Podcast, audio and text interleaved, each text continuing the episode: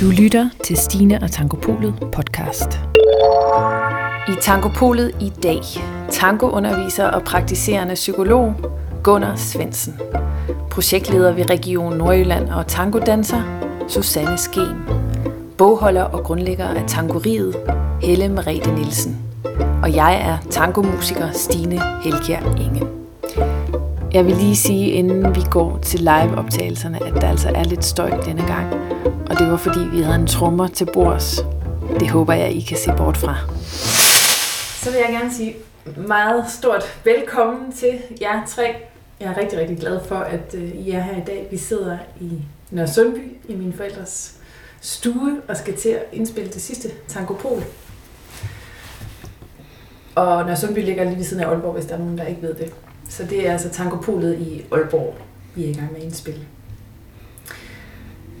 Og jeg vil gerne starte med dig, Helle Merete Nielsen, som øh, holder til her i Aalborg. Du bor i Aalborg. Det gør jeg. Og øh, har danset tango i mange år, 12, 13 år og undervist i 8. Og nu står du for noget, der hedder Tangoriet. Ja. Ja, kan du fortælle lidt om, hvad det er for en størrelse? Altså udover at jeg underviser i foreningsregi, så er det lidt et privat arrangement. Øh, forstå på den måde, det er en lille privat del, der kan ud over foreningsregi gå ud på tværs af tango-arrangementerne eller tango-miljøerne i Danmark og tilbyde workshops i tango, og er til laver vi lidt praktika og lidt milonga. Ja. Det er planen. Ja, Det har ikke været så meget, på grund af, at vi startede op lidt før corona. Øh, så, så måske er der mange, der ikke kender det endnu, men øh, forhåbentlig kommer vi i gang igen. ja. Ja, men det tager jo sin tid, før at de her ting kommer ud. Ja, Ja. Så nu er det i hvert fald givet videre via Tangopolet, så I kan prøve at se, om I kan finde det. På Facebook er I, i hvert fald Tangoriet. tango med, ja. Ellers så skal jeg også nok linke til det i show notes, som det hedder så fint. Så har jeg også Susanne Skem, og tusind tak, fordi du er her i dag. Du er en af Tango Aalborgs trofaste dansere og også undervisere. Ja. ja.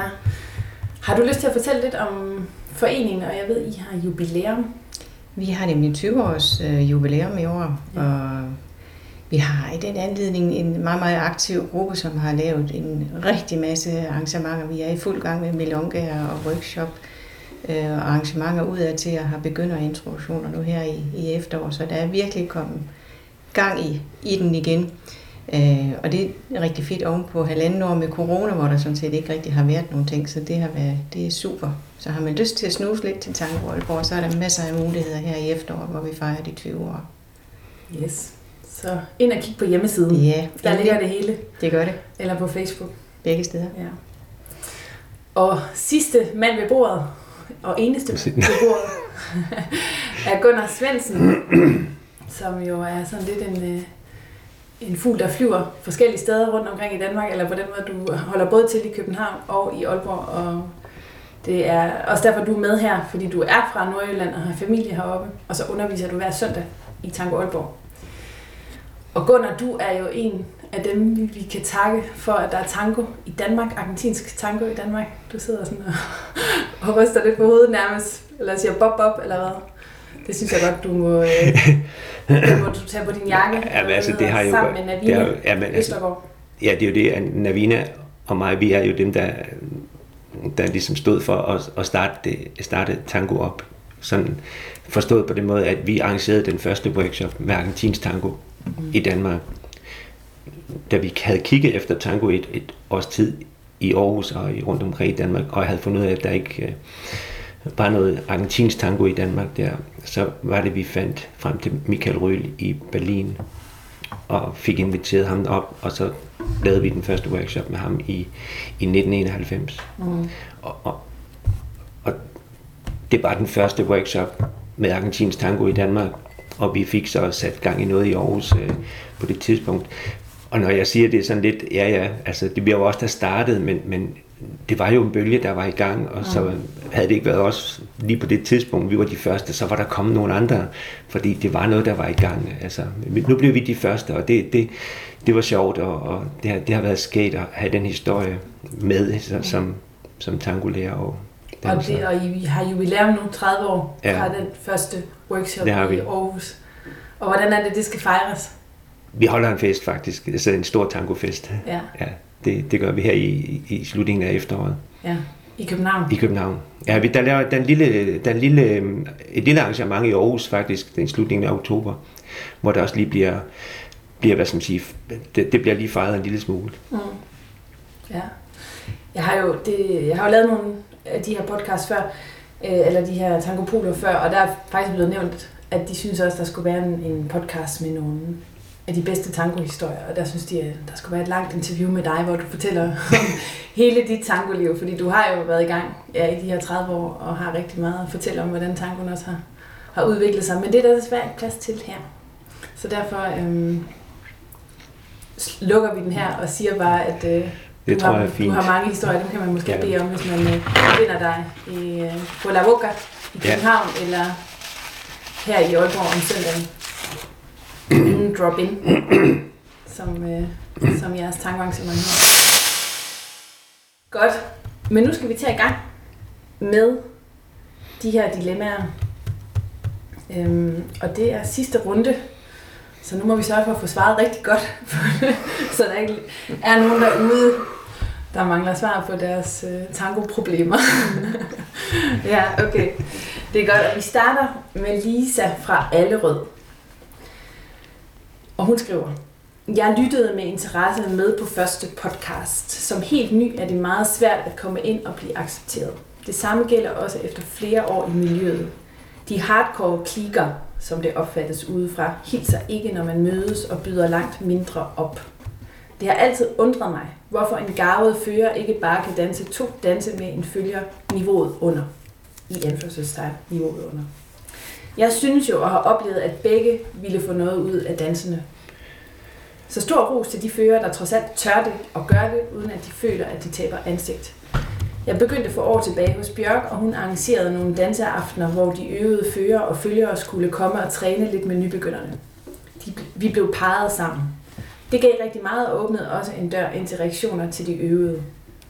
Jeg bryder mig ikke om dette aspekt i tangomiljøet. Hvad kan jeg, eller måske vi, gøre for, at det bliver bedre?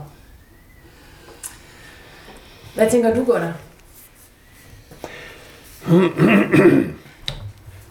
Øhm, jo, men jeg, øhm, jeg, jeg, kan, jeg kan godt forstå det, det, den problematik, og jeg må bare sige sådan, at, øhm, at det er noget, der gør mig rigtig ærgerlig og ked af det faktisk.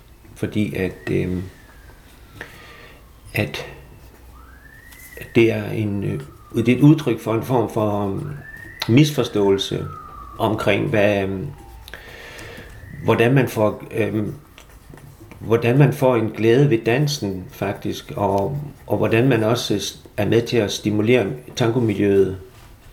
Altså der, der, er, der, der er en, en form for egoisme i det, som, som, som Lisa har mødt her, som, som jeg er meget, meget ked af findes faktisk. Gør du noget i dit tangomiljø for, at det ikke sker? Øhm, der, der, man kan sige, jeg prøver at sige på min milonga, at jeg er glad for, at folk danser med hinanden på kryds og tværs. og så tror jeg også, at jeg bare med, med, øh, håber, jeg, at jeg med mit eget eksempel øh, vaner vejen for det, fordi at øh, jeg danser selv med, med alle mulige Mm. på min milonga. Elever og... Elever og øh, unge og gamle, tykke, tynde, høje, lave, Andre hvad, altså alt, hvad der er, ikke Okay. også? Altså simpelthen. Øhm, og, og jeg, jeg, jeg ved bare, altså, at, at det er noget, der betyder meget for, men jeg vil sige nu Lisa, som jo taler fra øh, en, måske en kvindes og en følgers synspunkt, øhm, og det, det er måske også, øhm, så mærker man det på den måde, men det, det, problematikken går også den anden vej faktisk, fordi du ser også altså, øhm, øh, øh, mænd, der ikke er særlig dygtige, som ikke bliver kommer ud af dans, fordi at de mere erfarne kvinder ikke vil danse med dem. Mm. Så den går også den anden vej, og det, begge dele er en misforståelse faktisk. Øhm, og hvis man vil være med til at stimulere og hjælpe miljøet og, og gøre danserne dygtige generelt, og også en selv dygtig, det er en kæmpe misforståelse, at man tror, at man ikke øh, udvikler sig som danser, hvis man danser med en, der er dårlig end en selv. Man får utrolig meget ud af det. Men også personligt faktisk. Er du enig i det, Helle? Ja, langt ad vejen, der er jeg. Øh, et eller andet sted, så får jeg nok pugten ved at sige nu, at jeg tror mest, det er et københavnerproblem. Fordi min opfattelse er, at miljøerne øh, på Fyn og Jylland er meget mere socialt anlagt. Og det er nok det aspekt, vi måske mangler lidt i København. Det er den måde, jeg ser det på. Øh, vi er, jeg tror på, at vi er bedre til det ude i de små tankomiljøer og byde alle ind, uanset om det er en almindelig undervisningsaften eller det er på en milonga. Vi ser folk, der er nye, komme i miljøet, og vi er, jeg bilder mig ind, at vi er bedre til at, at tage imod dem, få en dialog med dem. Og ved at komme i dialog med folk, er det også lettere at byde dem ind i en dans. Øhm, det hjælper selvfølgelig ikke Lisa i hendes situation, når hun kommer fra Sjælland. Og at der er jo rigtig, rigtig mange tangodanser i København. Øhm, et, et forslag til hende ville være, hvis det var mig, der boede derovre, og jeg var nybegynder, så tror jeg måske, at jeg ville forsøge at skabe nogle relationer øh, på milongerne, som ikke kun gik på, at jeg kom for at danse, men begyndte at, at tilfældigvis at komme i, i snak med både mænd og kvinder på milongaen. Og det kan godt være, at de første mange gange, jeg ikke kom ud at danse, men ved at skabe en personlig kontakt til nogen, gør det måske også lettere, at hvis man er kommet i dialog med en fyr, som den tredje aften, man så møder ham på en milonga, har haft en, en god snak om et eller andet issue mm. i døren eller oppe i baren, så kan man den måde måske blive puttet ud i en, en, en tango. Og, og det kan også være, at man har snakket lidt om, hvem er, hvem er ja, du kommer her tit, og mm. man kan få en, altså en indgangsven kan være at komme i dialog med folk, uden at sidde og forvente at komme den første aften og bare sidde og kigge på, nu må det da være nogen, der byder mig op. Mm.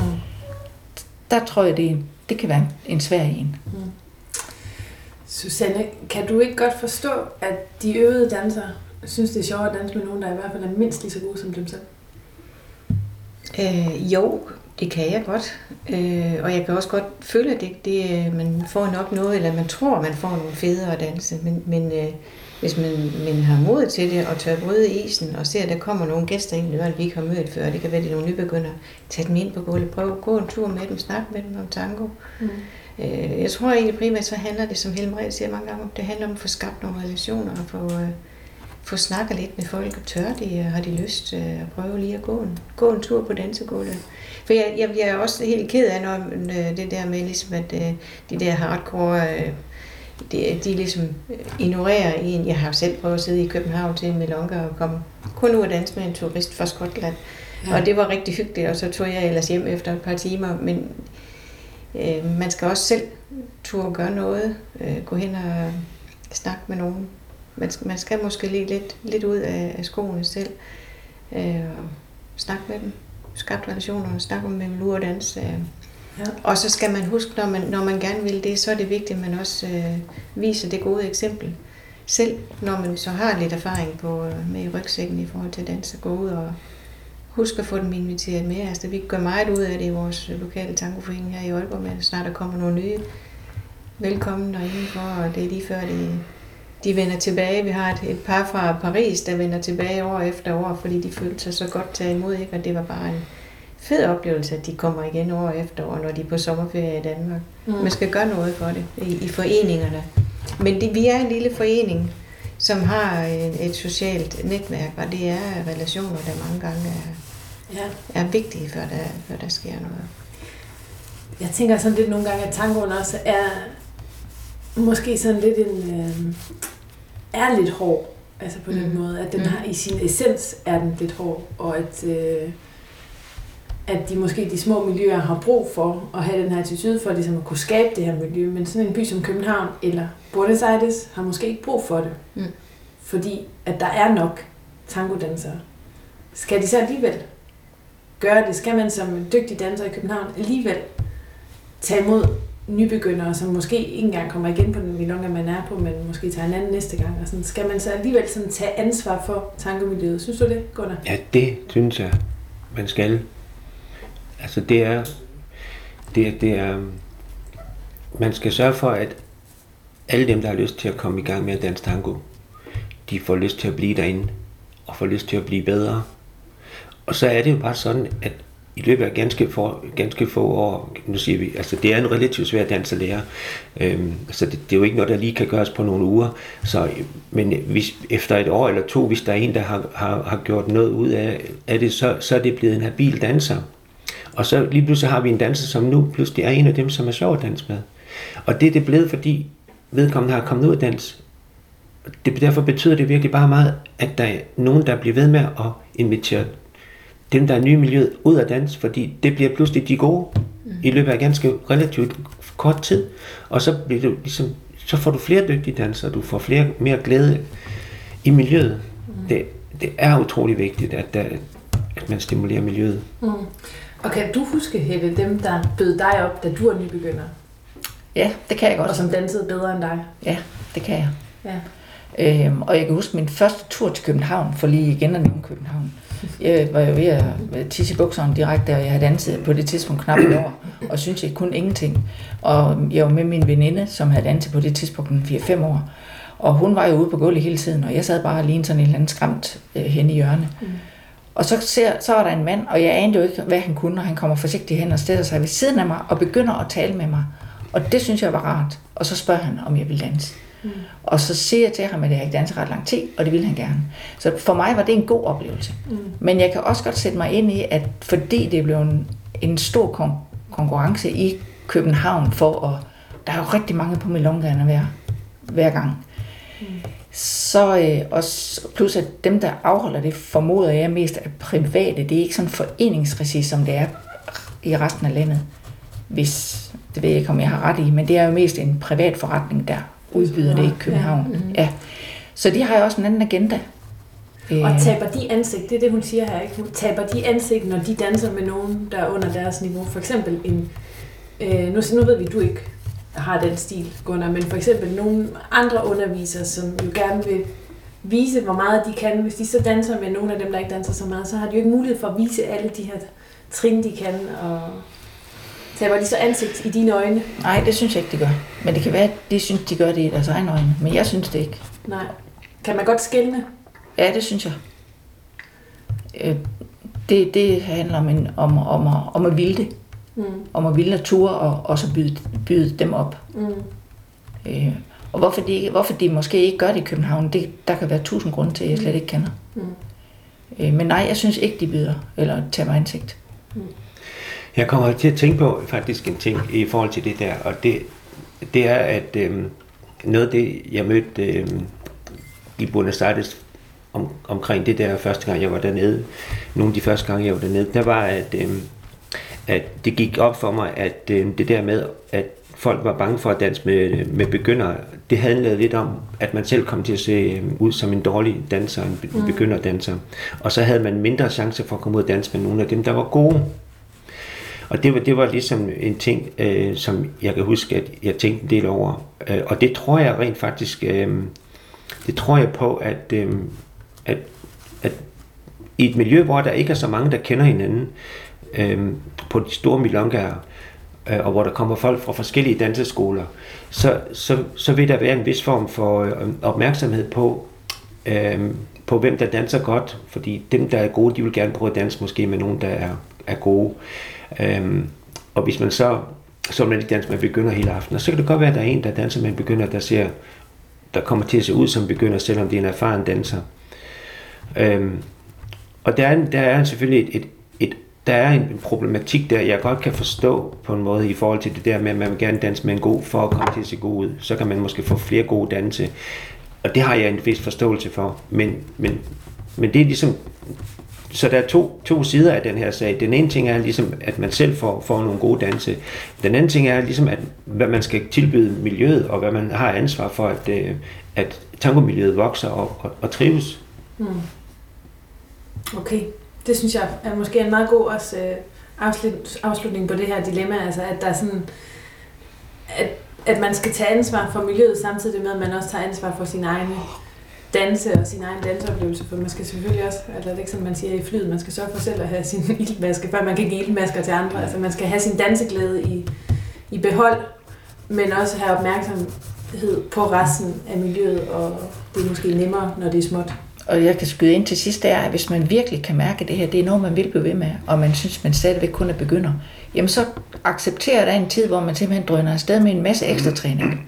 øh, altså købe sig til nogle timer, og købe sig til noget undervisning, og på den måde få lidt mere erfaring med i rygsækken. Fordi lidt mere erfaring, det gør, åbner måske også nogle døre, samtidig med, at man forsøger at få nogle relationer. Mm. Tager stadigvæk afsted, men accepterer, at der er lige nogle, nogle, nogle bumper over vejen i starten, man skal afsted. Mm. Men hvis man vil det, så, øhm, så kan man også i hvert fald arbejde selv på det. På det. Ja, ja. ja. Mens man venter på, at man, at man ja. kommer nogle lidt niveauer ja. Højere. Ja. Yes, okay. Det synes jeg var rigtig godt. Altså også det der med de sociale relationer. Hvis man er ude på milongerne og ikke bliver budt op, så kan det være, at man skal prøve at ændre lidt fokus og tage kontakt til nogle af de andre dansere og snakke bare lidt i første omgang, og så se, om der ikke kommer noget ud af det, måske ja. på sigt. Ja. Der er før blevet talt meget om tålmodighed i tango. Det gælder vist også for det her dilemma. Så skal vi høre noget musik, og første nummer har jeg glædet mig rigtig meget til at spille for jer, for vi har lige været en tur i studiet og indspillet denne juledango Milonga. Jeg har kaldt den Kekilombo. Som bonusinfo kan jeg fortælle, at melodien faktisk er skrevet af en østriger helt tilbage i 1833. Her kommer en instrumental udgave af Sikken voldsom trængsel og alarm.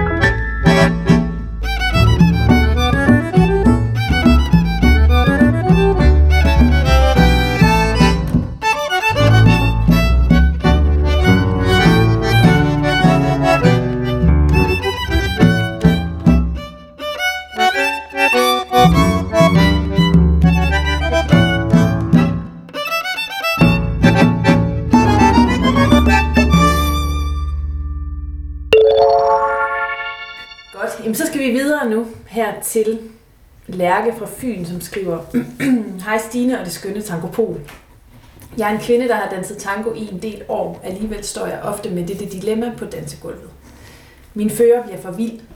Det kan være, at han danser ind i andre eller suser ind og ud mellem parerne. Han fører mig til store bevægelser, som kan føre til, at jeg kommer til at sparke hinanden med en skarp hæl. Ofte siger han undskyld til det andet par, men der kan også i mit øre komme en lille skarp bemærkning om, at det var det andet pars skyld, selv efter en undskyldning. Jeg prøver at holde igen, i det mindste at holde mine ben tæt ved jorden. Nogle gange får jeg sagt noget, for eksempel hvis han har danset ind i andre mere end en gang, lidt ala, jeg bliver utryg, når vi rammer andre par, kan vi undgå det? Eller jeg bliver hyldet helt ud af den, når vi støder ind i de andre, det forstyrrer min dans ret meget, kan vi undgå det? Andre gange danser jeg uden at sige noget og forsøger at nyde det. Men til tider bliver jeg også grebet af stemningen og kommer til at suse med ham og glemme de andre på gulvet. Jeg vil gerne høre, hvad tangopolet synes, jeg skal gøre i de situationer. Skal jeg være benhård og sige til ham, at det er hans skyld, og at han skal tage sig sammen? Skal jeg holde omfavnelsen så hårdt, at det holder dansen mindre? Skal jeg gå fra dansegulvet? Skal jeg bare danse med, forsøge at nyde det og lade ham gøre det, han skal, nemlig føre? Hvad tænker du, Susanne? Uh, jeg tror, vi alle sammen har set det på dansegulvet, og har måske også prøvet det mere eller mindre, i hvert fald som, som følger. Øh, og jeg synes, det er fuldstændig no-go, at man ikke viser hensyn, at man ikke holder sine baner, og man danser ind i andre. Øh, som kvinde eller følger, der har man jo altså nogle muligheder, og det er måske noget af det, hun skal arbejde lidt med, mm. med simpelthen at tage farten ud af dansen. Bliv lidt træ, bliv lidt tung, lad være at svinge med benene, fordi der er nogle muligheder, og det er rigtig ubehageligt, når man, når man risikerer det her. Det er jo, vi er der for at passe på hinanden, og tango det er noget, vi giver til hinanden, så man skal jo ikke risikere at komme til at skade nogen, ødelægge en andens fod med en hæl eller en, en rift af en, en skarp hæl. Det ville jo være forfærdeligt. Det, det er slet ikke det, det handler om. Så vi har nogle, nogle tricks som kvinder, eller som følger, der kan, der kan tage noget af posen ud. Men jeg synes helt klart også, at hun skal sige det til ham. Mm. At, det, okay. øh, at det, det, det bryder hun sig ikke om, at, og at det foregår så vildt, at vi risikerer at gøre skade på andre. Det synes jeg helt klart. Altså han skal jo lære det på en eller anden måde. Mm. Har du prøvet det, Helle? Ja, det har jeg. Øh, mest øh, det med at være, ikke så meget med, at det har været vildt, men det med, at jeg har været fastlåst i en abrazo, ja. øh, hvor jeg ikke kunne føle, at jeg havde mm. noget, en, en bevægelsesfrihed. øh, og øh, efter den første dans øh, sagde til vedkommende, at jeg ville godt lige have, have lidt mere lidt mere space og sådan noget, og der gik jo ikke andet 10 sekunder, inden den næste dans, så var jeg lukket til. Øhm, så jo, det, jeg kender det godt, men, men jeg tænker, nu, nu ved jeg selvfølgelig ikke, øhm, hvor mange øhm, herrer der ellers er at vælge imellem, fordi man kan også komme et sted, hvor man rigtig gerne har lyst til at danse, og så er der ikke ret mange at vælge imellem, og så føler man måske, at så, så er en øh, lidt vild dans måske bedre, end man slet ikke kommer ud og danse. Mm. Men ellers så er mit, mit råd til, som Susanne siger, at sige det til vedkommende på en, en ordentlig måde, at, at jeg har ikke lyst til at blive udsat for, for det, jeg synes, det er overgreb øh, og vi udsætter de andre for fare. Men ellers kan man jo egentlig bare lade være med at... Nu ved jeg ikke, om man byder op med øjnene, men ellers kan man jo bare lade være med at sige ja tak til, til hvis man bliver budt op, mm. hvis der er andre muligheder. Nu er det vist hendes partner, tror jeg. Altså hendes faste okay. partner. Ja. ja, altså det er jo faktisk ikke sådan helt klart, men hun siger, at øh, min fører bliver for vild ja, det kan selvfølgelig godt bare være sådan en, en engangsfører. Er det det eneste, hun skriver? At det, at det er hendes fører, der bliver for vild? Ja, det er Okay, for jeg troede også, at det måske var hendes partner. Ja. Men lad os, lad os tænke i begge scenarier, ja, okay. fordi jeg, ja. der er nok andre, der har prøvet mm. noget lignende, mm. den ene eller den anden udgave. Mm, jamen, ja, fordi jeg tænker, at hvis det er hendes partner, så vil jeg også tænke, sådan som Susanne siger, at så er der faktisk en mulighed for, at man kan få snakket om det, skulle man mene i hvert fald. Hvis, hun, altså hvis, de, hvis de har forskellige synspunkter omkring det, så, så er det vel lejlighed til at få snakket om det. Jeg tænker, ja, det, det, det, det, det kan, det, det, det er klart, det kan være, det kan måske være et sensibelt emne for ham, tænker hun.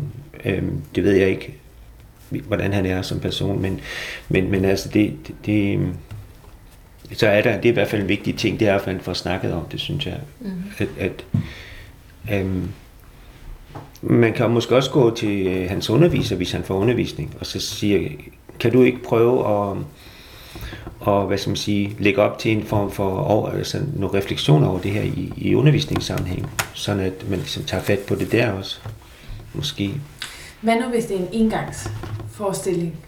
Altså det er kun én gang, eller hvad? Ja, altså at hun, er, hun har sagt ja til at danse med den her mand, mm. og så mm. finder hun sig i den her situation, hvor hun føler, at hun er til fare for andre på dansegulvet. Jamen, der har man forskellige, der er forskellige grader af, hvad skal man sige, valg der. Altså, der er jo den ultimative, hvor man, hvis, altså virkelig, og det mener jeg, altså, hvis man danser med en, hvor man føler sig absolut utryg, og man føler, at man er, altså, man, altså, det behøver jo ikke at være med boleos og ganchos og den slags ting, altså øh, store, øh, altså, det, det, det er jo en ting, som man selv har en vis indflydelse på, hvor, hvor, hvor store mm. og de bliver. Men det er mere, hvis man føler, at man bliver danset, altså, man bliver danset ind i andre par. Mm.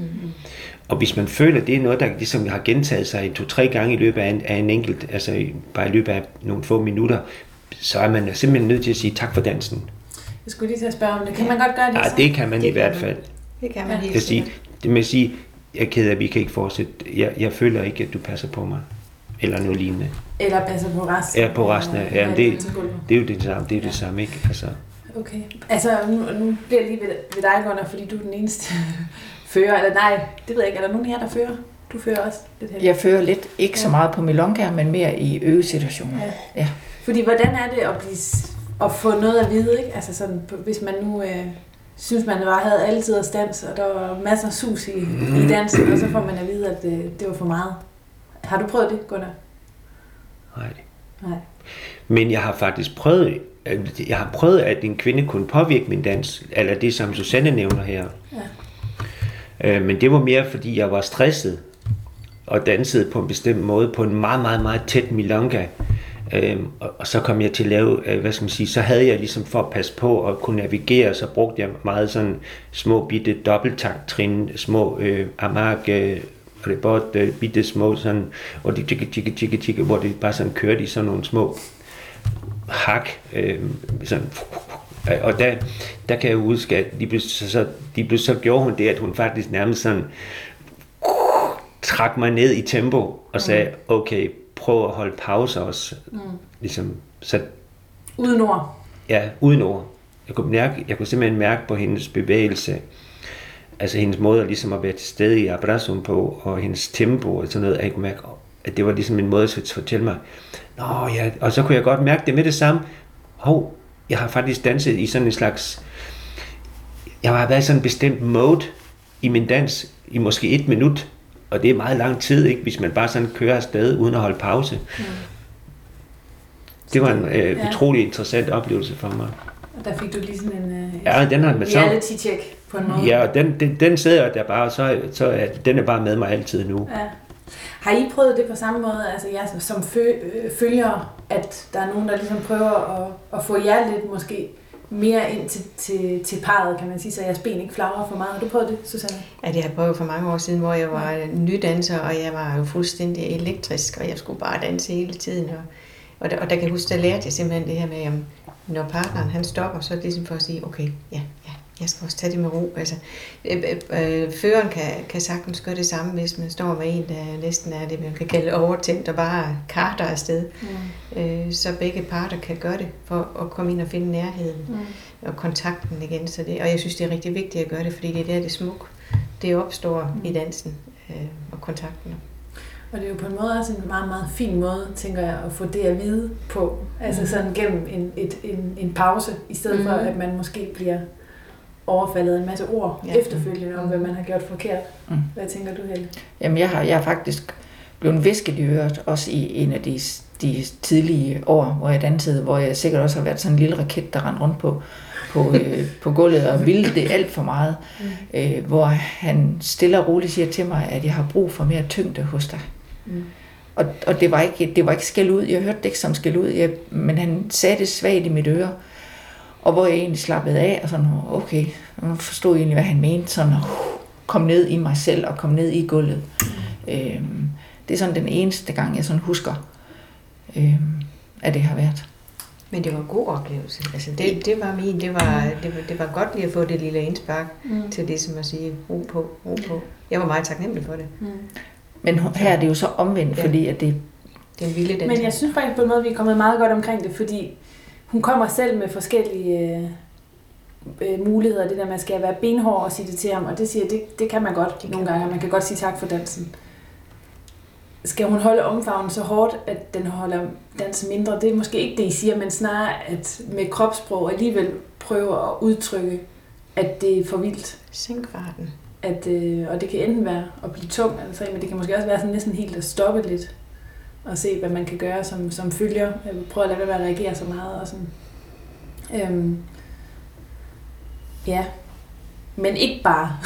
hun siger til sidst, at hun bare skal danse med og følge, forsøge at nyde det, men, men det, det synes jeg ikke, for jeg synes også, at, at det er godt nok at have det der ansvar for resten af gulvet, og man skal passe på sine meddansere. Øhm, det synes jeg egentlig er, meget, er en meget fin øh, besked til Lærke fra Fyn. Og så ser hun, hvad hun får gjort sig erfaringer med det. Og det kan være begge veje, det synes jeg også er meget, meget godt lige at få med. At det er altså ikke kun følgere, eller hvad hedder det, fører, der kan være vilde. Det kan også være følgere. Godt, jamen, så skal vi videre til Jens fra Aalborg, som skriver, Kære Tango og Stine, jeg danser i Aalborg i din fars forening. Min far, han er, han er et meget, eller begge mine forældre er meget aktive i Tango Aalborg. Han har et tangodilemma med følgende overskrift. På Swahili er ordet for dans og udøvelse det samme. Tango er ikke en musikgenre, men mange. Der er guld, guldalder tango, tango vals, neo tango, jazz tango, neo neo tango, milonga og meget mere. Det betyder, at når man som ny danser eller nybegynder, og i hvert fald ikke erfaren, er udfordret, når musikken begynder. Tempo har meget at sige, også antallet af musikstykker. Man holder sig ikke kun til et A og et B-stykke, men A, B, C, D, E, F stykker kan godt forekomme. Dertil kommer, at musikken kan være rytme- eller melodi-domineret. Konsekvensen er, at danseren tidligt lærer, at tangodans og tangomusik er to forskellige verdener. Jeg er selv virkelig udfordret på dette punkt, og er i tvivl om, hvilken strategi jeg skal lægge for dagen.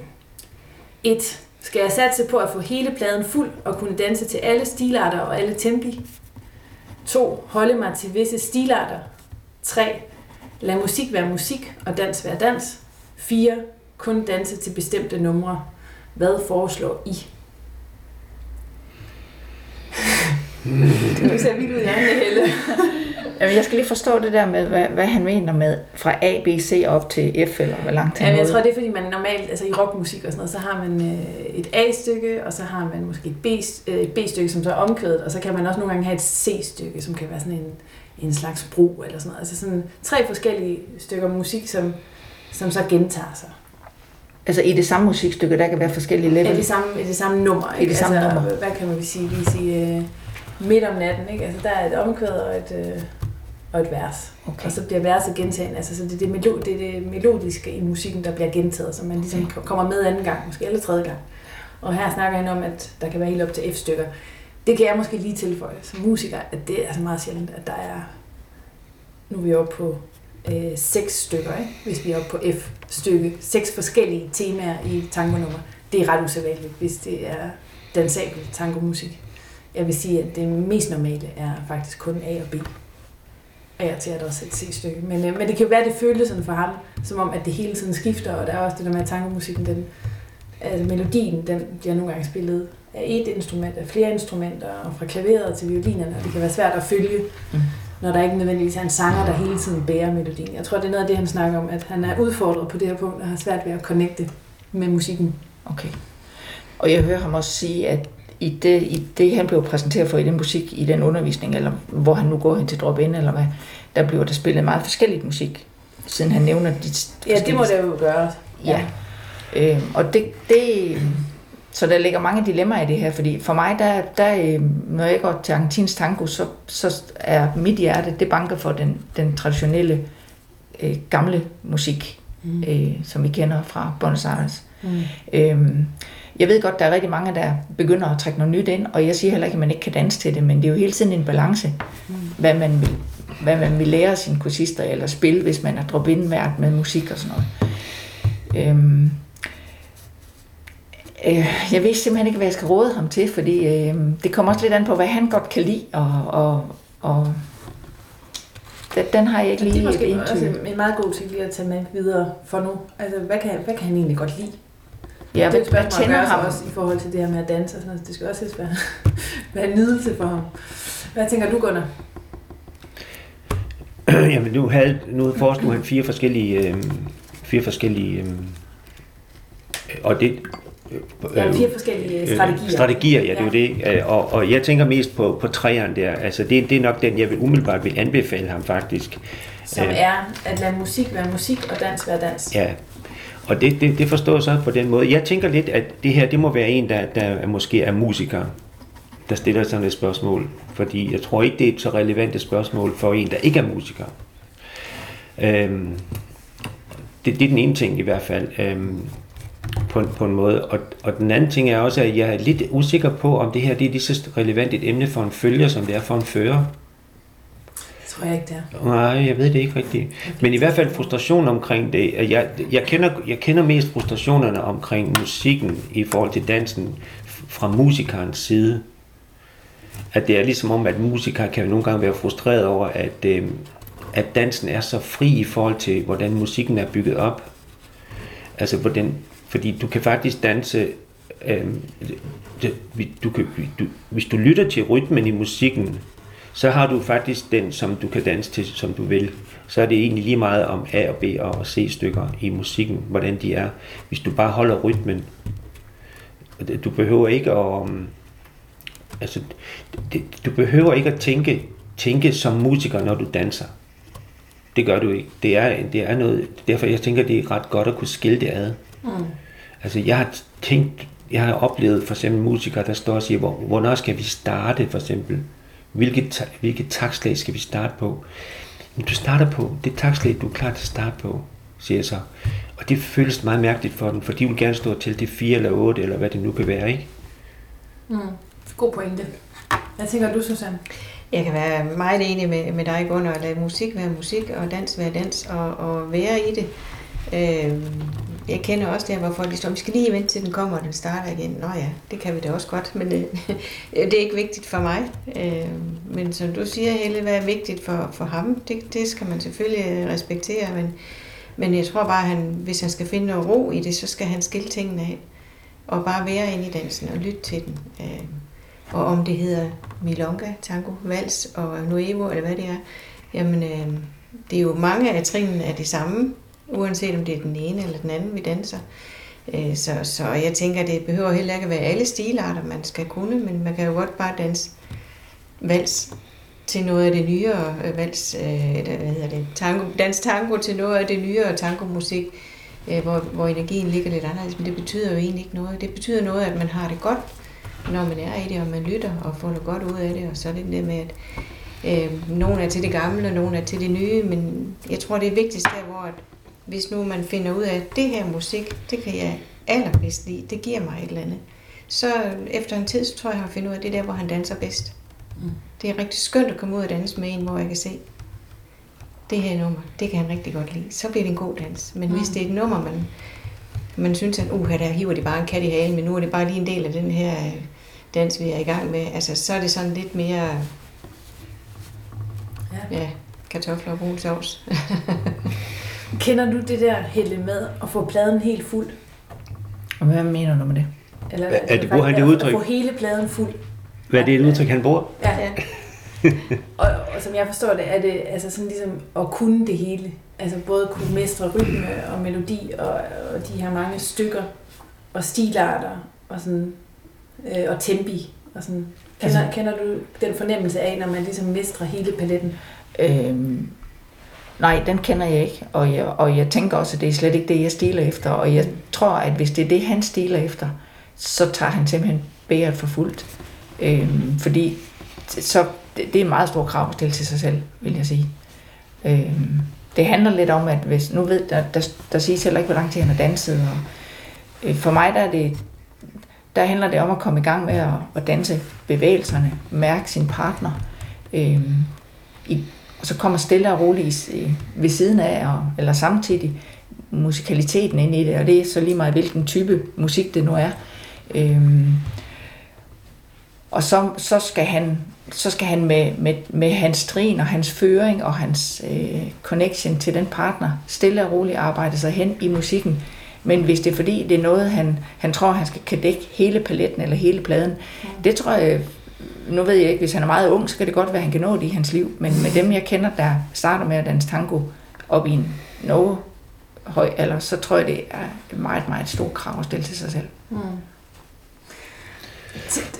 Råder du nogle gange dine elever til at danse visse stilarter, Gunnar? Nej, jo, både og. Altså nu har jeg lavet lidt sjov her for nylig på Facebook, hvor jeg skrev en besked om, at det nu skulle tage, nu skulle, altså jeg tænker, jeg skrev et eller andet, men det kan da ikke passe, at du skal, du ikke, du ikke danser, når der kommer en, en milonga-tanda nu må du til at tage dig sammen, eller en anden, for ja. pokker, eller andet, for det nu lært, ikke? Fordi, at, Men der er vi faktisk også ude i en helt, en helt anden genre, ikke? Undergenre, fordi milonga og, og tango, det er jo ikke helt på samme måde. Men altså, hvor jeg ligesom øhm. opfordrer folk til at se nu at få lært den der ja. milonga, ikke? Fordi, altså, det er ligesom om, at der er nogen, der bruger det som ligesom, det den, der sætter de sig ned og går op i baren, eller noget mm. lignende, ikke? Men, men jeg vil sige på den måde, at det, det, du spurgte mig om, om jeg nogle gange anbefaler en, at de danser bestemt. Eksempel Bizarrely, ikke? Til Ja. ja. begynder, det er en klassiker. Ja, nej, men det gør jeg ikke. Altså, det vil jeg sige, det gør jeg faktisk ikke. Men, men, men jeg er virkelig enig med i, i det synspunkt, at det her det er sådan noget, der tager lang tid. Og virkelig, tangomusik er en faktisk en relativt kompliceret genre at sætte sig ind i, og den er anderledes end det, man har hørt i radioen som barn, måske her i Danmark, øh, og vokset op med. Så det er en, det er en forholdsvis ny, ny musikform, og, og, og hvis man så øh, så tænker jeg lidt, at, øh, at man skal gå på opdagelse i det. Og så er der noget, man i, nogle, i en periode af ens øh, tango-liv øh, er, er måske meget glad for Di Sarli eller Canaro, eller, og så pludselig her, hører man en tando med, med, med en anden øh, Pugliese eller, eller, eller Biaggi, og så, så er det ligesom, hov, hvad det, det var egentlig, nå, det kendte jeg ikke, og så begynder man at sige, nå, det kan jeg godt lide, og så begynder man at gå den vej, og så, så hører man lige pludselig måske noget mere, øh, noget nyere, eller en, et nyere orkester, eller der er ligesom et nuevo-stykke, eller, eller elektronico, eller altså bare gå op på opdagelse i det, og undersøge det, og finde ud af, hvad, der, hvad man kan lide, og hvad man ikke kan lide, fordi det er helt okay, at der er noget, man kan lide, og noget, man ikke kan lide at danse det. Mm. Okay, så jeg tror, vi opsummerer her i forhold til øh, Jens fra Aalborg. Så det er altså noget med måske at, at slippe lidt. Der, er nogen her, der tror, at du er at du måske har noget musikalsk øh, baggrund, siden at du at han, altså at Jens han ser alle de her forskellige ting, ikke? Altså sådan, så i hvert fald slippe lidt den der, det forsøg på at forstå musikken, sådan som, øh, Jeg synes, man skal føle sig fri i dansen. Og, og, og derfor vil jeg gerne sige også i forhold til det, øh, Susanne, tror jeg var, du sagde, at, at øh, jeg kan ikke huske, om du lige nævnte det med stress eller sådan noget i dansen. Men at, at det kan faktisk forstyrre ens dans, hvis man er meget opmærksom på, nu kommer der et A-stykke, og hvornår kommer der et B-stykke, og hvornår kommer fireren, hvornår kommer etteren. Det kan stresse en på en eller anden måde. Man kan godt danse lidt til det, mm, det, man kan godt være lidt forbundet med musikkens opbygning i en dans. For eksempel, for eksempel når man danser til ryt, den, den, den, ryt, den rytmiske del af, af, af, af nummeret, i forhold til for eksempel når der er sanger på, så kan man godt ændre sin dans lidt i forhold til, til, til hvornår, hvad der sker i musikken. Men man skal også føle, have lov at føle sig fri til at vælge, hvordan vil jeg, hvordan vil jeg danse det her? Mm. Okay. Så Jens, der er ikke noget, der er rigtigt eller forkert. Lige præcis. Du, øh, du skal danse til det musik, som du godt kan lide, og det du måske føler dig godt tilpas i, hvor du connecter mest. Er det ikke det råd, vi kan give videre til Jo. ham? Og Det er en rejse, Ja, det tager tid. og det er bare at gå på opdagelse her. Ja. Og det kan være, at man ændrer strategi undervejs også. Forhåbentlig. Det næste nummer, vi skal høre, er fra Andariegas nye CD, Fresedo con Amore. Nummeret hedder Tigre Viejo, som betyder gammel tiger på dansk.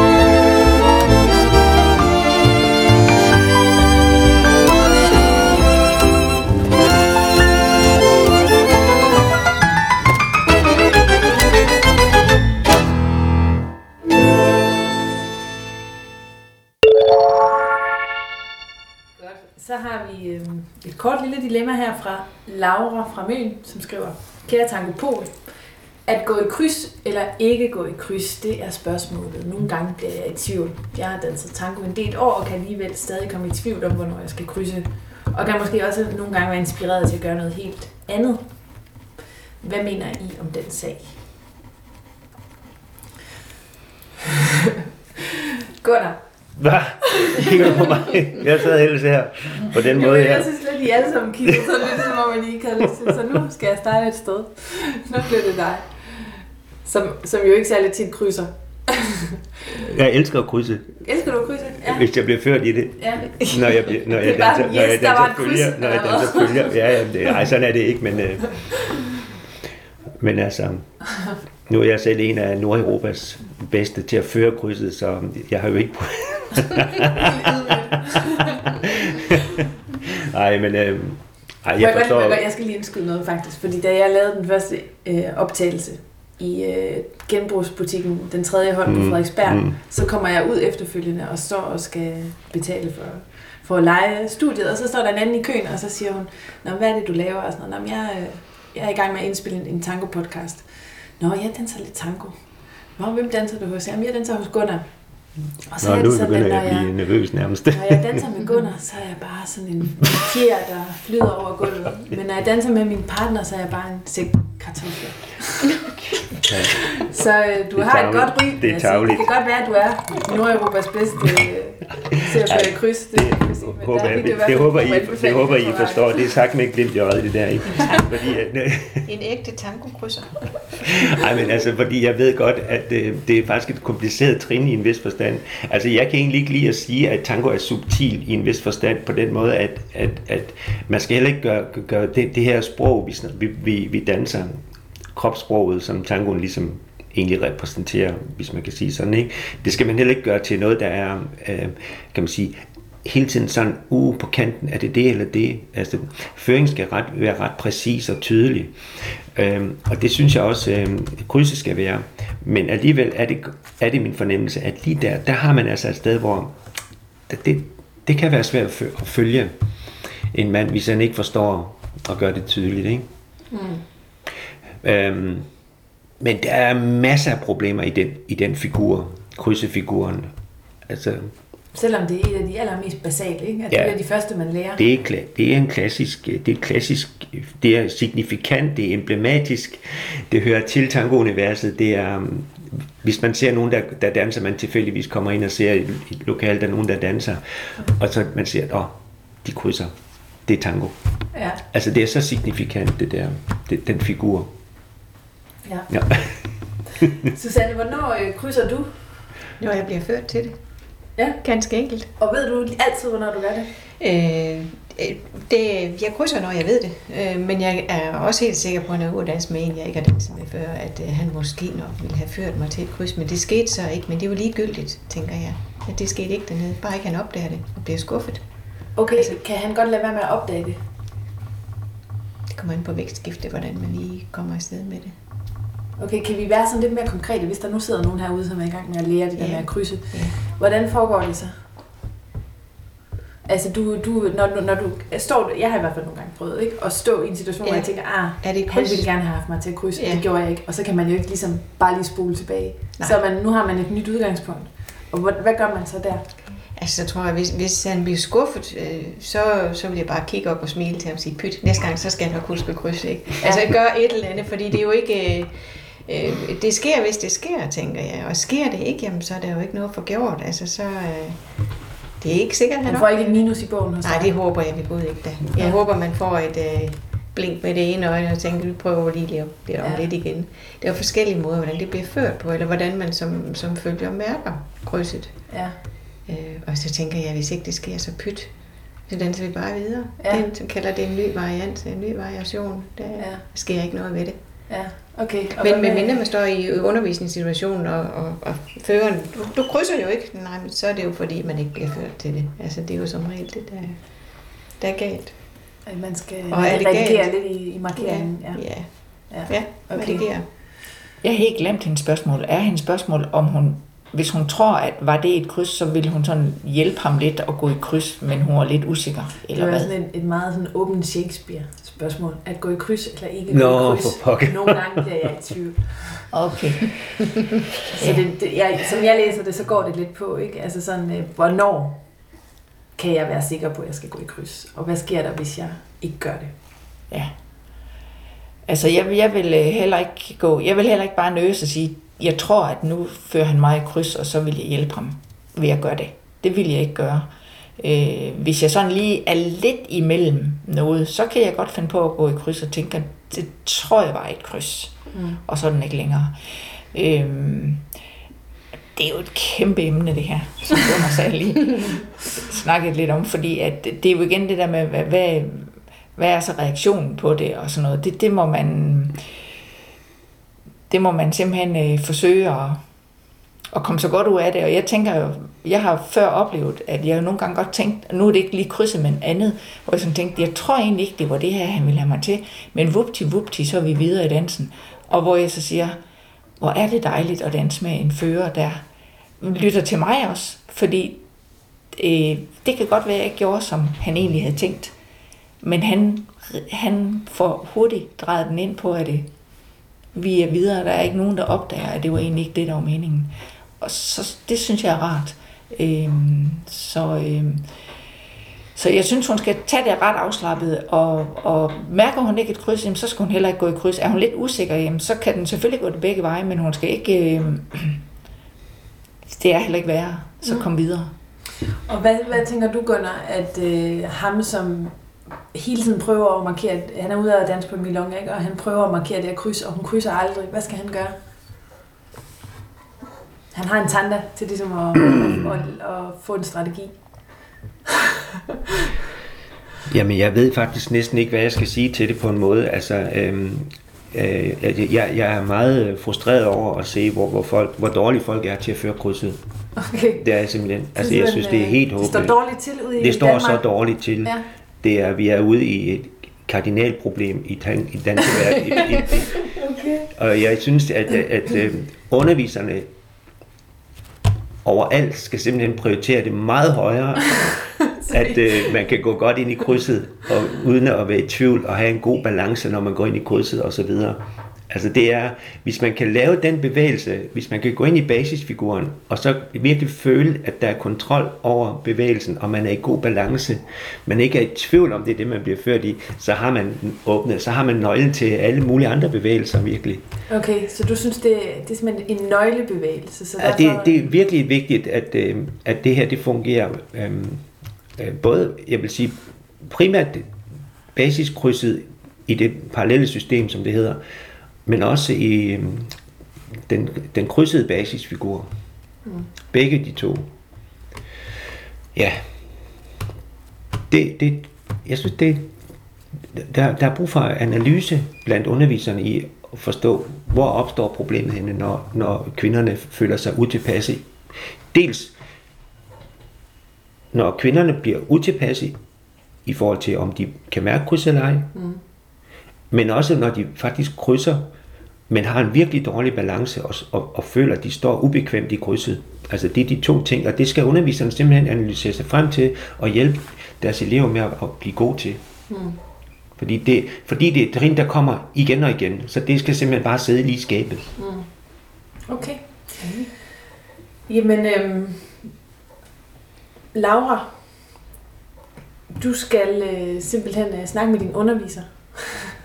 hvis du har en partner, som, hvor du tit er i tvivl, og så kigge på det i undervisningssammenhæng, og hvis det sker ude på Milongan, så kan du sige pyt, og bare smile og danse videre, og måske give ham et, et par kryds foræret, selvom at de ikke er så godt markeret.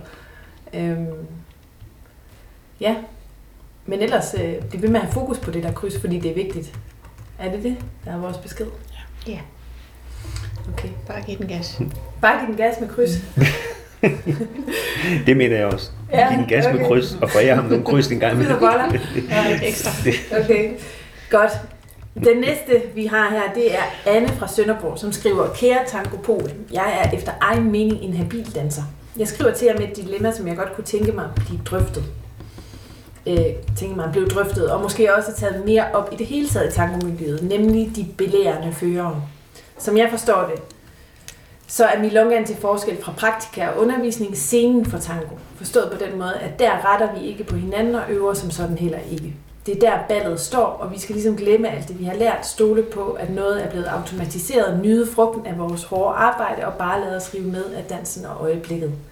Derfor er det vildt forstyrrende, når en fører taler eller ligefrem i rette sætter midt i dansen eller mellem to numre. Det ødelægger min oplevelse, og jeg kan blive så harm. Hvordan får jeg på en ordentlig måde sagt fra, og er der andet, jeg kan gøre for at undgå disse situationer? Ja. Kender du det, Susanne? Jeg har nok oplevet det et par gange, og det bliver nogle korte tanter, man får, så tænker jeg, hvis ikke de forstår budskabet. Fordi det er ikke rart at blive belært, når man står derude. Jeg er helt enig, hun skal nyde frugten af alt hendes træning og alt den anden dans, når man danse. Mm. Men, men, men om det er belære med, med pegefingeren, altså så, så tænker jeg, at det bliver lidt småtræls, men altså, man kan jo godt lige en gang mellem grine og kigge. Mm. Og, altså okay, jamen, så gør jeg lige noget andet en anden gang. Der er meget, det kommer meget an på, hvordan den, den bliver sagt, for ellers så er det fuldstændig no-go på en milonga at være belærende. Det er, ikke, mm. det er ikke i orden. Man skal have en god oplevelse, når man går til milonga. Mm. Okay. Så jeg er enig med hende. Ja. Hun skal ikke øh, acceptere det. Hvad med dig, Helle? Jamen, øh, altså jeg, jeg tror, der bliver færre og færre af den. Mm, og jeg tænker, at man skal selvfølgelig have det vide. At dem, men det kan også være kvinder. ja, ja, men det kan det sagtens. Den slags mænd. Den slags jamen, jeg har øh, eksempler, ikke for mig selv, men ret nylig, af en kvinde belærer en kvinde på dansegulvet i en melonga. Øh, var de danse sammen? Eller ja, det var ikke det, jeg førte, blev der sagt. Når de to, aha, på den måde, okay, okay. Og det er jo ikke i orden. Øhm, så hun har ret, altså det er, det er rigtigt nok det der med, at på Milonga, der belærer man ikke. Det gør man ikke. Nej. Og det er uanset mm. hvilken niveau man danser på. Mm. Der tager man, man dresser sig op, og man går ud og danser socialt på tværs af alle niveauer. Man skal have en rar aften. Der er der ikke undervisning. Yes. Det er no-go. Ja, okay. Ja. Er det kun, øh, er det kun fører, der i rette sætter, Gunnar? Nej, det er det ikke. Det er også øh, følgerne, der i rette sætter, og det, det, det er det samme. Jeg ved ikke, hvorfor man måske har... Jeg ved ikke, hvorfor... Jeg tror måske, førerne kan være lidt mere lidt mere tilbøjelige til rette. Ikke? Måske, jeg ved det ikke. Kunne det være et eller andet med, at det jo er, ligesom er dem, der kan se, om det virker? Altså sådan, at det ligesom er dem, der har markeret et eller andet, og så hvis ikke de virker, så skal de have en forklaring på det? Ja, måske, jeg ved det faktisk ikke. Altså, jeg tror, nej, jeg ved det ikke. Jeg, jeg, jeg tror, at mændene kan være slemmere til at rette end, end, end følgerne eller kvinderne, men jeg ved det ikke. Men jeg tænker lidt, at det er i hvert fald vigtigt, at om, om man gør det eller ej, så skal man være helt afklaret med, om det, bliver, om det kan modtages det her. Fordi det, hvis nu man er på en milonga, okay, lad os skille mellem, vi har undervisning, vi har praktika, vi har milonga. Undervisningssituation, der kan man snakke om det rigtig meget. Praktika, der danser man typisk med den samme partner, typisk i hvert fald, ikke? Der er det også ligesom et sted, man øver. Der, har man, der, der tænker jeg, at man typisk vil have, være enige om, nu er vi i gang med at øve noget. Og der kan vi godt diskutere noget med, med, den, med abrazo eller nogle trin. Men på milonga, der er det ikke meningen, man skal, man skal øve og rette. Og der, derfor, derfor kan man godt, hvis man nu danser med sin egen partner på en milonga, så kan man godt være ligesom, øh, have en aftale om, at hvis der er et eller andet, der lige sker, som måske har relation til noget, man lavede til undervisning, så kan man godt sige, hov, det var, der skal du lige huske et eller andet. Ikke? Fordi det, det har man aftalt, at det kan man gøre. Men danser man med andre, så skal man bare lukke. Ja, det er lynlås for munden. Ja. Jeg er faktisk heller ikke enig med dig i, at man skal sige det til sin faste partner. Fordi jeg tænker, jeg har en fast partner. Og hvis jeg i en milonga nævner det på en dejlig aften med god musik og en masse danser omkring mig, er det, hov, den der, den har vi øvet meget, nu gør du forkert i det, eller du ja. gør ikke det og det. Det er jo op, op, at, at hylde vedkommende Nej, men, fuldstændig ud af men, det. Men jeg siger, det skal, man, skal have, man skal være afklaret med, om det, om det er i orden. Ikke? Så derfor, derfor, derfor siger jeg, altså, hvis du for eksempel har det sådan, at du, det, det kunne du ikke tænke dig med din faste partner, at der kommer nogle kommentarer til det, så, så, så er det det, I har aftalt. Men hvis du, hvis du er med din anden, en anden partner, nogle andre, et andet par, de kan godt have den aftale, at de lige bliver mindet om noget. til undervis, som de har arbejdet med. Det er fordi, det er det, det, de har aftalt, og så har de det okay med det. Det, det, det, det kan jeg ikke se noget problem i. Men, men, men hvis det er andre, man ikke har en afklaret situation, altså afklaret, så skal man så kan man ikke, altså... Og hvordan, øh, hvordan får hun så sagt det her, Susanne, hvis hun nu er sammen med den her fører, som så pludselig begynder at sige, hey, kan du lige krydse, og hvorfor, hvorfor holder du dine hænder sådan, og sådan noget? Altså, hvis, det, det tror jeg ikke, jeg har oplevet øh, selv, men, men jeg tænker, hvis, øh, hvis der vil komme sådan en kommentar, så tror jeg, jeg bliver en lille smule stram i det, og så sige, jamen, så må du udføre det. Altså, fordi det er no-go at, at begynde at trække det ind i, i dansen. Altså, tango, det er virkelig noget, man giver til hinanden, og man skal gøre, hvad man kan for at fremælse det positive, og sørge for, at folk er glade, afslappede og, og tilfredse. Og det andet, det er jo virkelig noget, der kan ødelægge noget for den anden, øh, altså når man får sådan en besked der. Så man, må, det, man må godt markere en grænse der, så man må ja, godt sætte nogle, ja. nogle, nogle, nogle skarpe grænser. Ja. Gør man måske også og, og, og nogle, hvis, nogle andre danser en tjeneste på den måde? Jamen det tror jeg faktisk, man gør i den sidste ende ved at, ved at sige lidt fra. Øh, så jeg tror, jeg sagde også før, jamen det kan være, at det bliver en kort tante, man er ude og danser. Måske bare nu en enkelt eller to. Ikke fordi jeg gør ikke i det der med at afbryde, det synes jeg også at giver en negativ stemning, og det, det er noget af det, vi skal undgå. Men, men man må godt sige fra, altså hvis det er ubehageligt. Mm. Øhm, jeg kunne også, hvis det er en, jeg godt kan lide, altså man har nogle gode relationer til, eller fornemmer, det er sagt med et glimt i øjet, så, så siger jeg, du prøver bare igen. Ja, og så danser vi videre. Mm. Men, men begynder den at blive ubehagelig, så, så vil jeg trække mig. Okay. Så må han lære noget. Ja. Men jeg har også, som du siger, det er altså også øh, kvinderne, eller følgerne kan absolut også gøre det her. Det kan være begge det, veje. Ja, det kan sagtens være begge veje, og det, mm. det bliver også en godt tand, så. Vil du gerne lige sige noget på falderæbet? Jamen, jeg ved, det, det har faktisk noget at gøre med, øh, lidt i relation til det, øh, Helle Marie lige sagde også, øh, at fordi du, du siger jo, at det faktisk, selvom det er ens faste partner, så, så kan du synes, det kan være upassende, eller at det hører sig ikke til, at man kommer med kommentarer. Nej, det er det, du siger. Ikke? Det det, og det er jeg på en måde også enig med dig i, fordi der er noget, man skal også forstå i forhold til det her, det er, at når man er ude på dans, og dans på en milonga, det at danse på en milonga, det er faktisk noget meget andet end at øve sig. Jeg kan ikke forklare hvorfor, men det, det altså at være på milonga, det er en anden tilstand, så at sige. Jeg kan ikke forklare det. Man er ikke, øh, man øver sig faktisk ikke rigtigt på en milonga. Man, mm. man øver sig, det, det, man øver sig, men man øver sig i at danse på en milonga. Man, jeg kan ikke forklare det andet. Mm. Men jeg synes egentlig, det også bliver meget sagt, sagt meget godt i dilemmaet, altså det der med, at man skal glemme det, man har lært, og man skal stole på, ja, at der er det. noget, der bare er der, og så ellers ja. Og dans det, man, ja, altså, dans det man, man, har, man har med, og, og på en måde, det man har lært at være i det, ja, ja det, det giver god mening. Mm. Ja, okay, så Anne, du har helt ret. Der skal ikke være, man skal ikke belære nogen verden som følger eller fører på en milonga. Øhm, den uskrevne aftale er, at man ikke gør det. At man ikke siger, man ikke omtaler dansen på en milonga. Det hører sig til i undervisningssammenhæng, eller på en praktika, hvor man praktiserer, eller praktikar, som det hedder på spansk, tangoen. Øhm, og så kan du så selv vælge, hvor grænseoverskridende det er, om du har brug for at sige sådan stejlt fra, eller du måske kan tage det lidt med, med et smil og sige, at vi prøver igen, eller et eller andet, alt efter hvad hedder det, situationen og personen. Ja. Nummeret, vi nu skal høre, er sponsoreret af foreningen Godam, Grupos y Orquestas de Tango Milonguero. Godam har sponsoreret Tangopolet med to CD'er udgivet af foreningen, som kan findes på Bandcamp. Vi skal nu lytte til Para Siempre med Pablo Valle Sexteto.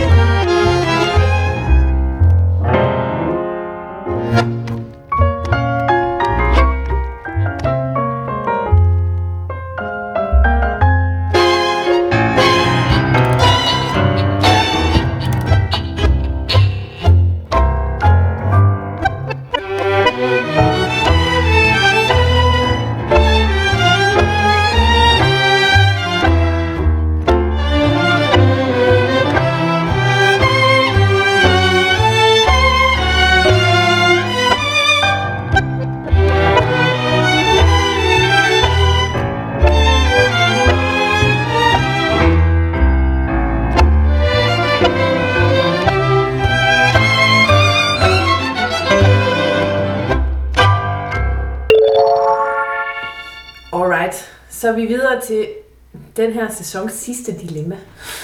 Og indtil, ja, indtil i dag har det været... Øhm, eller indtil nu har det alle sammen været opdigtede navne og opdigtede byer. Og den sidste, han vil gerne stå ved sit dilemma. Og han er faktisk her i huset. det er nemlig Luigi fra Buenos Aires. Han er jo egentlig fra Syditalien, men han holder til i Buenos Aires. Øh, og han skriver her, Kære Tango Pol, jeg er tangomusiker og har også danset tango i mange år. Jeg forsøger ihærdigt at få dansemiljøet både i Europa og Argentina til at få øjnene op for alt den dejlige tangomusik, der produceres i dag. Ikke kun de projekter, jeg selv er en del af.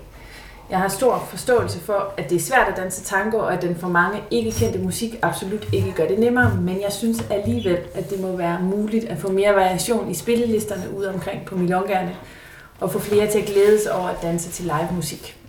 Min oplevelse er, at 90-100% af tangomusik har mindst 60 år på banen. Ny musik er jo indspillet meget bedre, hvilket gør det både lækkert at lytte til, og måske også lettere at danse til, når bassen for eksempel går klar igennem. Han er selv kontrabassspiller.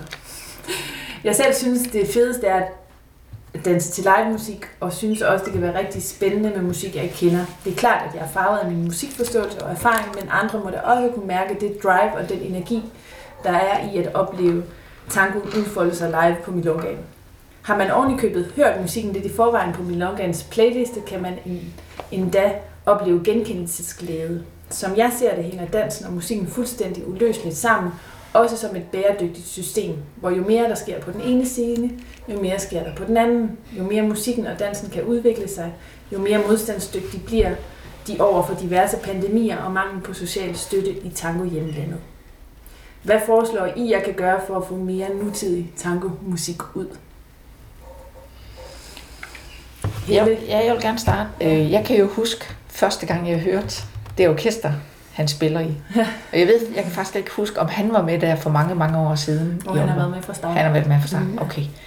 Og så det, I spiller nu, mm. der er jo været en kæmpe udvikling. Mm. Og, og det har været positivt for mig, fordi jeg kan huske, at jeg også tit har nævnt for, for ham, at øhm, for mig øh, arbejder I hen med, at det bliver mere og mere dansebart. Og med det mener jeg, at der er en klar bund.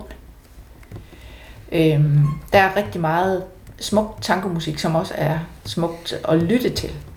Men for mig, for at, at det går op i en højere enhed og danse til et orkester, altså med live, det er, at det er, det er dansebart for mig. Og for mig er dansebart, at der er en bund, så det ikke bliver for abstrakt for musik, fordi det bliver for svært. Måske både for min fører, men også for mig selv. Øhm. Hvad for nogle øh, playlister har I på Tangoriet? Vil du stå ved dem? Oh, nu skal jeg se, om jeg så kan huske det. Jeg synes, vi er meget øh, blandet. Min dansepartner gør sig lidt i DJ og har under pandemien faktisk været på kursus hver 14. dag øh, hos en DJ okay. online. Så han er også, hans bevidsthed omkring musikken er også blevet større i det. Og det må vi nok indrømme, det er noget, der måske først er kommet her mm. de senere par år. Men ellers så tror jeg, det, det igen handler om, at det må ikke være for for tomt noget musik. Når, når, altså der, der skal være noget, en vis volumen i det, øhm, og det må ikke være for dårlig kvalitet. Mm.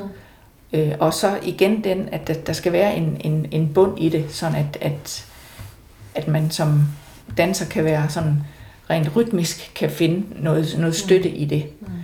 Og ellers så synes jeg, han, eller at vi også gør noget, vi forsøger at få noget, noget blandet, men stadigvæk godt nok det gamle.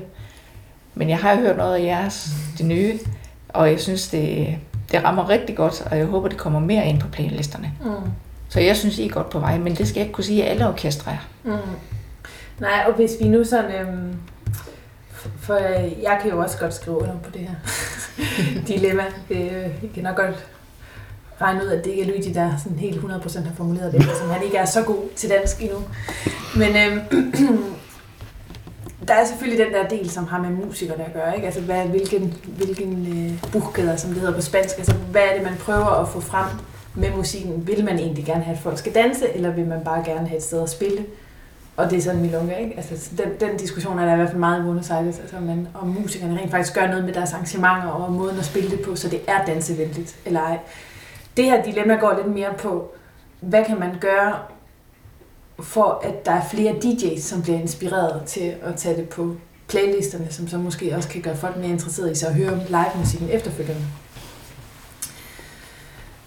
Hvad tænker du, Gunnar? Er det dig, der laver playliste? Ja, ja, ja, det er det. Ja. ja, ja, ja, det er det. Nej, men jeg, jeg, jeg, jeg tænker faktisk lige, når vi nu snakker om det, at øh, jeg har behov for at kende nogle flere af de nyere orkester. Mm. Øhm, egentlig. Jeg har ikke brugt, jeg har faktisk ikke brugt, øh, jeg føler mig lidt sådan, øh, tænker, hmm, jeg har ikke brugt tid nok på at sætte mig ind i de nye orkester på et eller andet plan. Altså, øh, der, der er masser af, selvom jeg har hørt mange orkester, synes jeg selv, så ved jeg, at der findes mange, mange flere nyere orkester, der spiller virkelig god traditionel tangomusik, men også, også mere eksperimenterende tangomusik, som kan være interessant at danse til. Men, men jeg, jeg kender ikke nok til det, til at kunne lave, til at, hvad skal man sige, føle mig rigtig godt hjemme i at lave tandager sætte dem på playlisten. Ja. Det skal lige sige, at øh, I er alle tre, tænker jeg, nogen, der har, i hvert fald har bakket meget op omkring vores, og sådan, så det er absolut ikke noget, eller jeg tænker, at der kan udsættes på jeres, øh, jeres aktiviteter omkring tango, men, men det er jo interessant nok i hvert fald for os at også diskutere det lidt, sådan, hvordan, hvordan man kan gøre. Hvad tænker du om det der med et system, hvor tingene hænger sammen, Susanne, altså med musikken og dansen? Øh? Jeg, jeg synes, det er, for mig det er det enormt givet, når man kommer ud til live musik. Det er meget mere, det, energisk, meget mere power i det, end, end når vi hører det. Selvom det er rigtig, rigtig godt, det andet, vi, vi hører på vores spillerlister spillelister til melongerne. Men, men altså, jeg kan jo kun tale ud fra, at øh, det musik, jeg har hørt, og det er jo det, vi tit det vi plejer at høre, og så hører man noget nyt. Øh, og, og jeg tænker, når, når jeg laver musiklister, når jeg har undervist med, med tryk, jamen, så har det jo været, øh, det der er vigtigt, det er at finde noget, der er en, en god rytme, der er en god beat i det, og der er noget, øh, Øh, lidt følelser i, og, og så er det jo det her med at ligesom at se dem, der er på gulvet, hvad kan de lide, hvad tænder dem? Og det er jo det samme, man kan bruge også, når man, hvis man er DJ til en, øh, til en aften.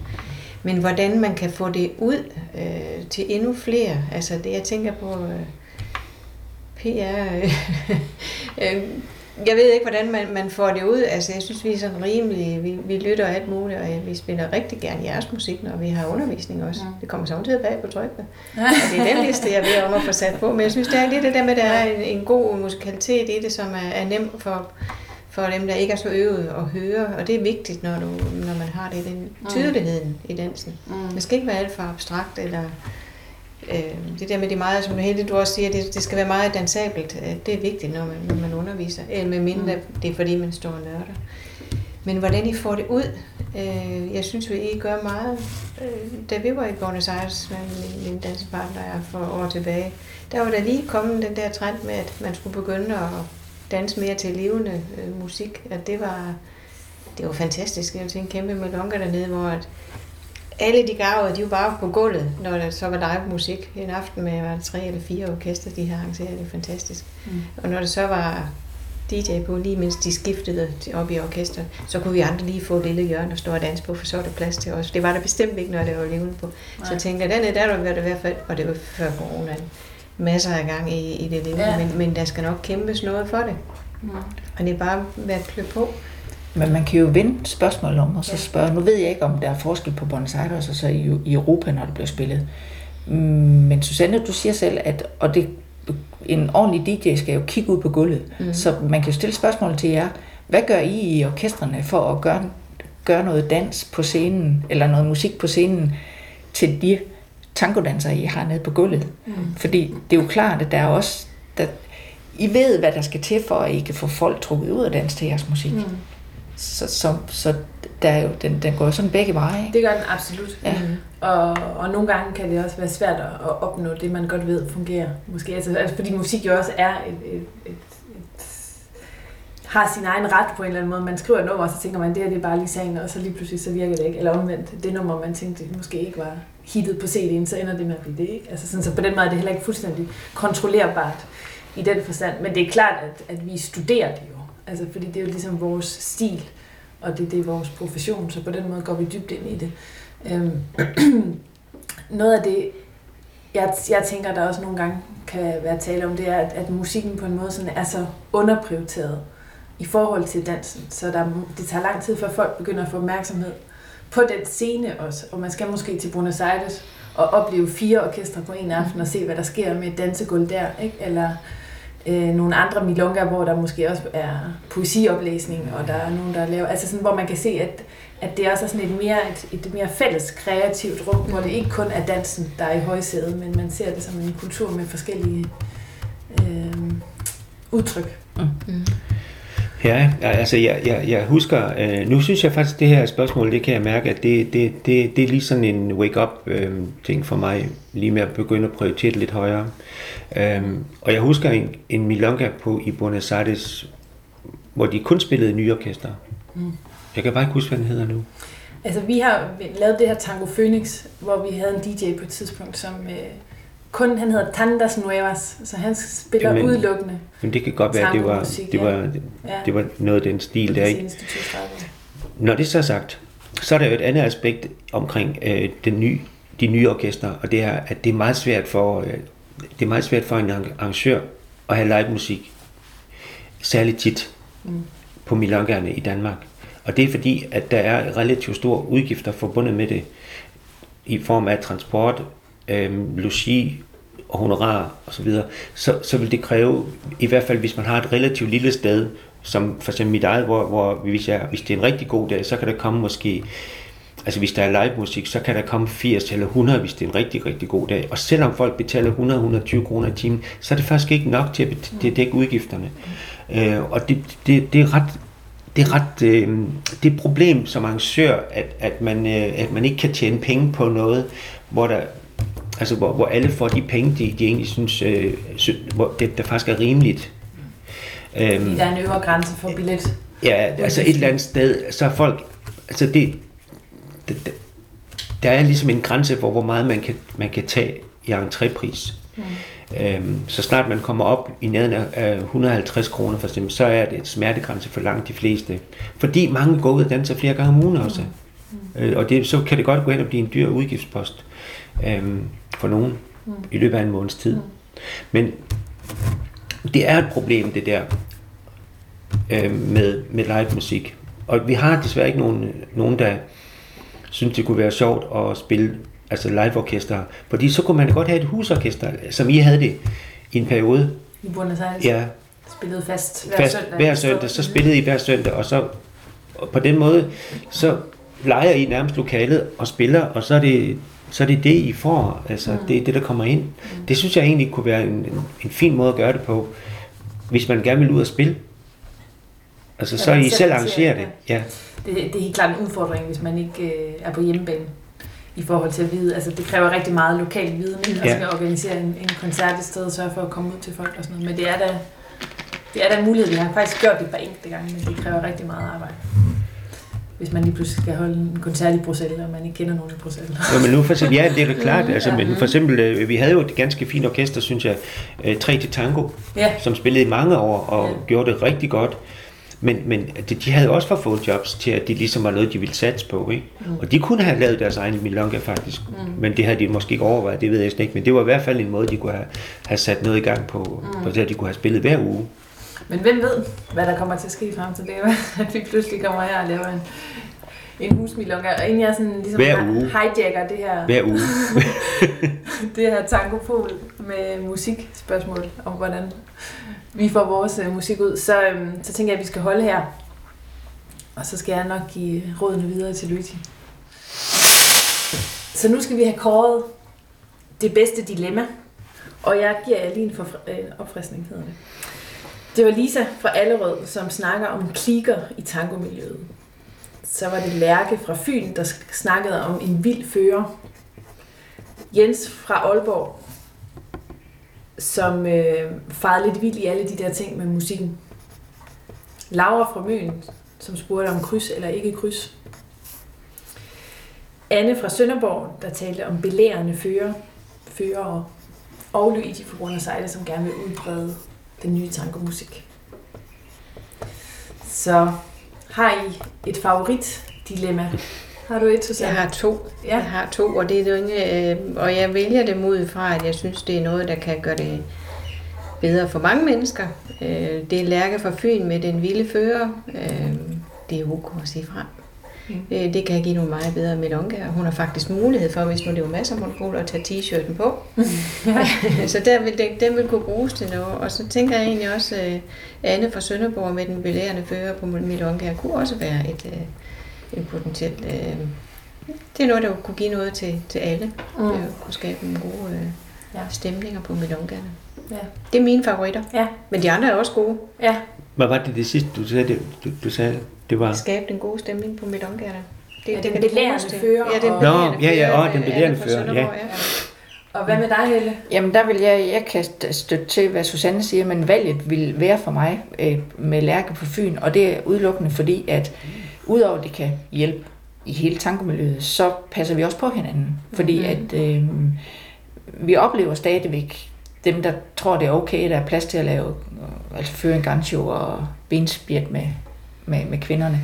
Og jeg skal ikke kunne sige, at det er det, der sker i det her tilfælde, men, men generelt det der med at, at lære at, at have øje for den situation, man står i, og danse efter gulvet, hvad der er brug for, eller hvor, hvor, hvor der er plads. Mm. Det, det, så den blev prioritet et for mig. Ja. Gunnar, hvad siger du? Den kan jeg også godt lide. Det må jeg sige. Jeg kan faktisk også godt lide den med krydset, men det er min egen personlige. men jeg vil gerne sige lige til det her faktisk, fordi jeg synes i det her dilemma omkring, øhm, øhm, som den kvinde her, hvad, hvad det hun hedder, er det Lærke? Ville fører, ja, det ja. Lærke. At det spørgsmål og det dilemma rummer en masse ting, der knytter sig til det at være, at være tangodanser. Mm nemlig opmærksomheden på din partner. Øhm, og jeg synes, det er utrolig vigtigt. Nej, ikke bare opmærksomhed på sin partner, men også på de andre på dansegulvet og danseretning, ikke mindst. Ikke? Altså, jeg synes, det er en utrolig... Det, det, det bør være en, en tilstræbelse og ambition for en hvilken som helst tangodanser, at man har en stor opmærksomhed på ens partner og de andre dansepar. Mm. Og det, det, det synes jeg altså, at ikke bare han, en, en fører skal simpelthen sørge for at være opmærksom på, hvor, hvor komfortabel og kan man sige, hvor tryg er min partner mm. i, det, jeg, i det, jeg laver, i det, jeg fører, i det, jeg danser med hende. Yes. Altså, det er bare, det er vigtigt, at man har den opmærksomhed og så tage sin egohat på af og smide den et sted. Det handler ikke om at føre sig frem på den måde. Mm. Så må man lave show. Et eller andet. Der er et lokale og dans. Gulvet for sig selv. For det brændt af i øvelokalet, ja. hvad man nu kan. Ja. Det er en helt anden tilstedeværelse og opmærksomhed, man skal have. Ja, det er en social dans. Simpelthen altså. Godt, så der kommer simpelthen en, en uh, digital udgave af Dango, som er præmien for det bedste dilemma afsted til Lærke fra Fyn. Ja. Så har jeg bare tilbage at sige tusind tak, fordi I vil komme her en regnfyldt eftermiddag til Nørre Sundby og indspille det her sidste tankopol i den her omgang. Det har virkelig været en fornøjelse, og jeg er sikker på, at der er mange, der vil få rigtig meget ud af jeres kommentarer. Selv tak. Selv tak. Det har været en fornøjelse. Selv tak. Nu er vi nået til vejs ende på disse første seks Tankopol-programmer. Jeg regner med at vende tilbage en gang i det nye år med nogle bonusrunder i samme dur med argentiner eller tangofolk med adresse i Buenos Aires. Og derefter kunne der måske komme en ny række podcasts med en lidt anden orientering. Det har været en stor fornøjelse at lave denne podcast. Den er simpelthen blevet taget så godt imod af alle jer derude, og alle Tankopol-deltagerne har været meget veloplagte og tillidsfuldt betroet mig deres bedste tangoråd, til trods for, at det er første gang, jeg kaster mig ud i det her. Så en stor tak fra mig til alle paneldeltagerne, og selvfølgelig alle jer, der har lyttet med. Som sagt vil jeg gerne igen have tilsendt dilemmaer til bonusprogrammerne, forslag til tangopolerne og også meget gerne forslag til, hvad I ellers kunne tænke jer at høre om i en dansk og i fremtiden lidt engelsk tango-podcast. Inden vi skal høre udsendelsens sidste nummer, vil jeg lige huske jer på, at I kan støtte Tangopolet gennem Buy Me a Coffee eller igennem den danske Tier-app. Der er mere info i show notes. Det sidste nummer er den aller sidste dans. Og med den sang afslutter jeg præsentationen af albummet Dango. Det skal ikke være en hemmelighed, at jeg er gået i gang med at planlægge et besøg i Danmark til næste danske efterår med fuldt orkester, hvor vi skal præsentere de allerede udgivet dangoer, akkompagneret af en række andre danske sange, som kan tåle at komme i tangoklæder, samt Andariegas nye fresedo repertoire. Der håber jeg naturligvis at se mange af jer. Her er det oversat til spansk Bailemos el final med Marisol Martinez på vokal. Rigtig glædelig jul alle sammen.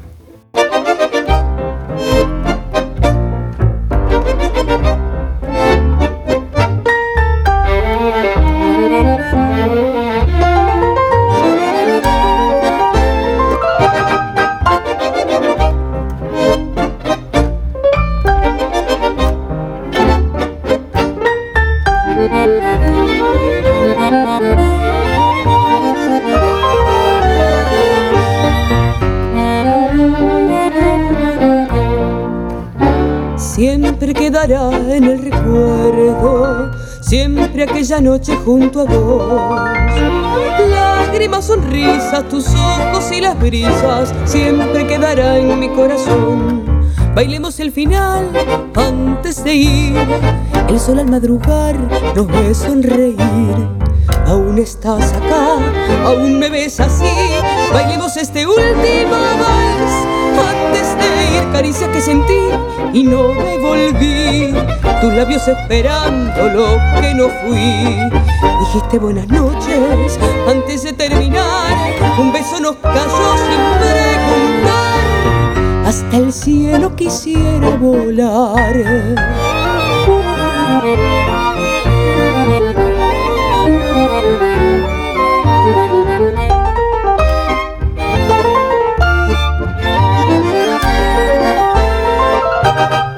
Bailemos el final antes de ir. El sol al madrugar nos ve sonreír. Dijiste buenas noches antes de terminar. Un beso nos cayó sin preguntar. Hasta el cielo quisiera volar.